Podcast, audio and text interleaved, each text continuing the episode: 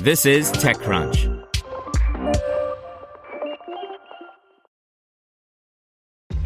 This episode is brought to you by ShipStation. You know, some things take a lot of work, like sending little robots to far off distant planets. And just as that's challenging, so too is running a successful e commerce business, especially when there's so much to do. So I want to introduce you all to ShipStation. Now, I love using ShipStation because of its easy to use dashboard, which makes managing orders and printing labels a breeze and super smooth. Oh, and the customer service is just out of this world. It's exactly what you need to help grow your business. Sign up for your free 60-day trial at shipstation.com slash technews. That's shipstation.com slash tech news. Brought to you by Flatfile. Nearly everyone has dealt with formatting CSV or Excel files so the data can be correctly imported into an application. It's a pain. Our friends at Flatfile are working on Concierge, which offers no code collaborative workspaces for onboarding data. No fumbling with FTP uploads, emailing sensitive Excel files back and forth, or formatting yet another CSV template. Ready to solve data chaos? Visit flatfile.io. Miami EdTech startup Nearpod acquired by Renaissance. By Marcella McCarthy. Nearpod, the Miami based EdTech company, is being acquired by Renaissance Holding Corporation, a group that develops education technology.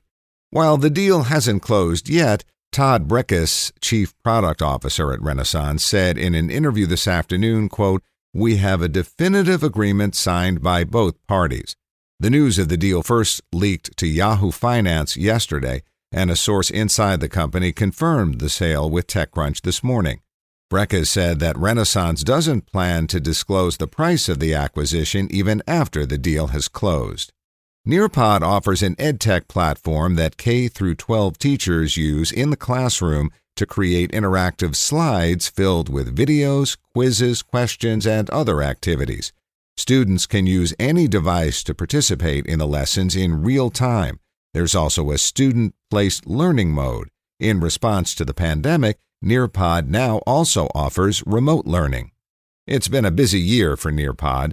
The company, which was founded in 2012 by three Argentinian entrepreneurs, is now led by Pep Carrera, who was brought on in early 2020 just as the pandemic gained traction. The company has raised more than $30 million in venture capital, according to Crunchbase, and we last profiled the startup in 2017 when it raised its Series B.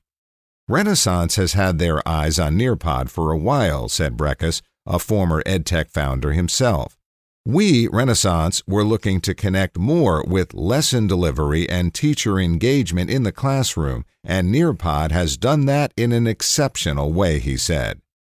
Carrera and the entire team will continue work as usual, with the exception that now Carrera will be reporting to Chris Bauleke, CEO of Renaissance. We're looking to continue on our mission and combine our mission with Renaissance, Carrera said. Carrera, who grew up in Miami and moved back in 2020 from Michigan to lead Nearpod, has had quite a year. In a previous interview, he told me, My first day on the job, I'm driving to the office and talking to the management team on the phone, and we decided that we needed to close the office due to the pandemic. This was in March. Nearpod currently employs about 290 employees, most of whom are at their Florida headquarters. Carrera wouldn't clearly confirm if he was brought on to lead the company to an exit, but he did say the founders were looking at several growth options with the intention of better serving their users, teachers, and students alike. While the pandemic has posed many questions around remote work, under the leadership of Carrera, Nearpod has seen explosive growth in 2020. While Nearpod was primarily designed to be used in the classroom, the team was able to turn it into a remote learning platform too, making it a forerunner in K 12 distance education. Nearpod is used in all 50 states and in more than 1,800 school districts. In 2020 alone, the company grew by about 50%, with more than a million teachers using the product and 2 to 3 million students online per day. In a December 2020 interview, Carrera told me that all the money being generated right now is being put back into the company to propel its growth, which has been organic. Nearpod spends very little ad dollars on marketing. The real marketing, he said, is by word of mouth.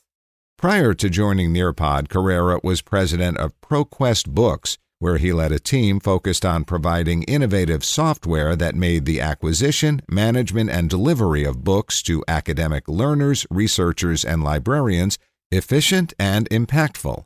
And even prior to ProQuest, as president and COO, Carrera grew VitalSource Technologies, the digital learning division of Ingram Content Group, serving more than 20 million learners per year globally by 10 times over his 6 years there.